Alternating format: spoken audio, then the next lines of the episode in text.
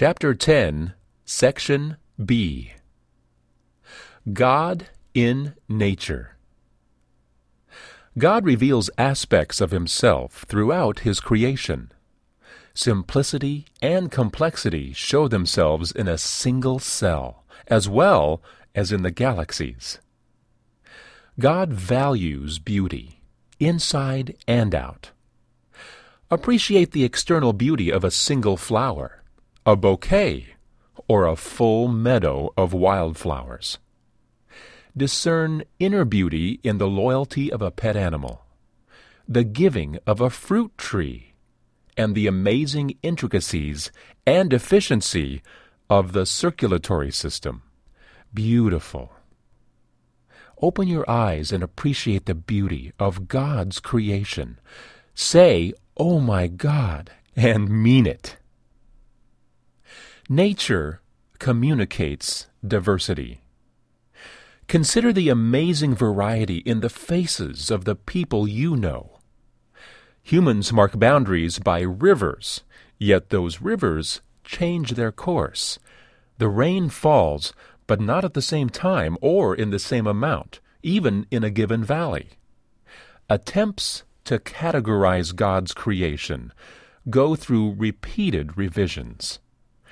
God's vast planet and universe illustrate that they are dependent on Him.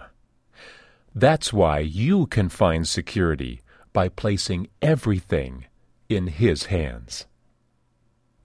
We find important qualities like trust and obedience throughout nature. People label as natural law the predictable conduct of gravity, energy, motion, and force. If you drop a weight from the top of a building, which direction will it go? You can count on gravity. It's a law of nature. God made it that way. You can count on Him. When nature overpowers human beings, we call the events natural disasters. How do you direct a tornado, diffuse a hurricane, halt a tsunami, steady an earthquake, extinguish a wildfire, or pull the plug on a flood? But nature is subject to a higher power. God is our refuge and strength, always ready to help in times of trouble. So we will not fear when earthquakes come, and the mountains crumble into the sea. Let the oceans roar and foam. Let the mountains tremble as the waters surge. Jesus drew examples from nature to illustrate God's care for us. He also demonstrated his supremacy over nature whether it was walking on water or stopping a storm. Everyone was amazed. What kind of man is this? they said. Even the winds and the waves obey him.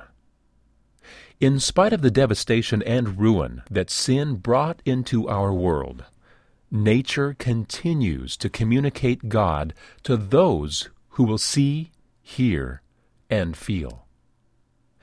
Imagine how much more nature will reveal when sin is wiped away. Think about it.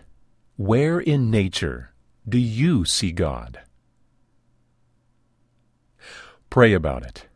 Lord, enlarge my appreciation of you by increasing my perception of you in nature.